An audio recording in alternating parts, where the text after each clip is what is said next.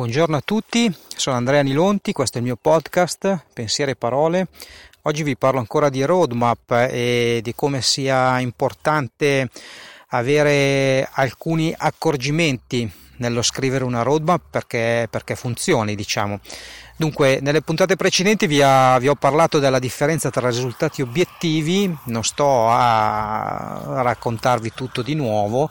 Se avete voglia di approfondire l'argomento, vi consiglio e vi suggerisco di iniziare ad ascoltare dalla puntata 34 fino ad arrivare a questa.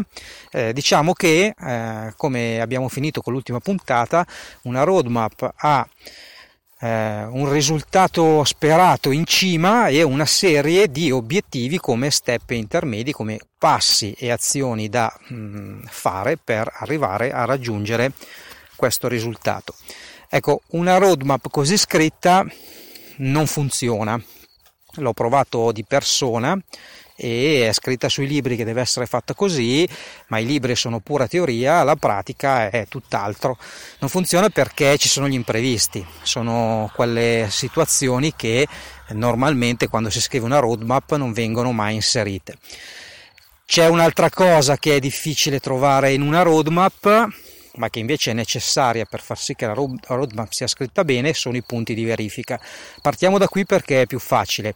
I punti di verifica sono dei momenti cadenzati nel tempo in cui di fatto mi faccio delle domande per verificare se gli obiettivi, quindi i vari step della mia roadmap, sono stati raggiunti o meno, e nel caso non siano stati raggiunti capire il motivo e gli accorgimenti da poter intraprendere nel caso quella situazione si ripresenti in futuro.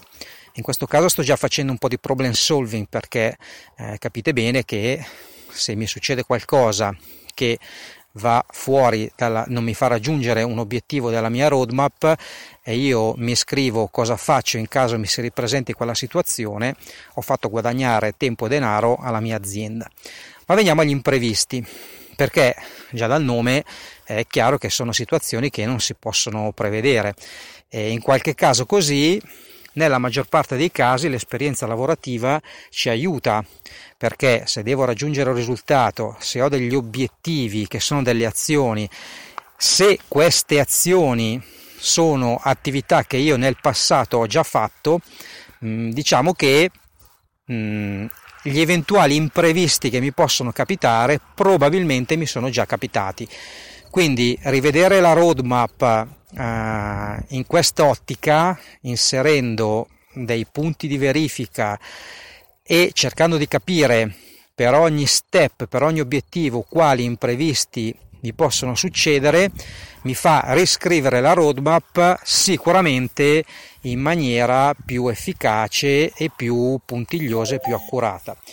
Ecco, questo è un po' come lavoro io con i miei clienti, no? Quindi partendo dai risultati, dai sogni, dalle speranze che loro vogliono raggiungere, e capiamo se e come ci si può arrivare scrivendo una roadmap, fissandoci delle verifiche, diventando proattivi sulle azioni da fare e facendo continue verifiche su cosa è stato fatto e cosa non è stato fatto.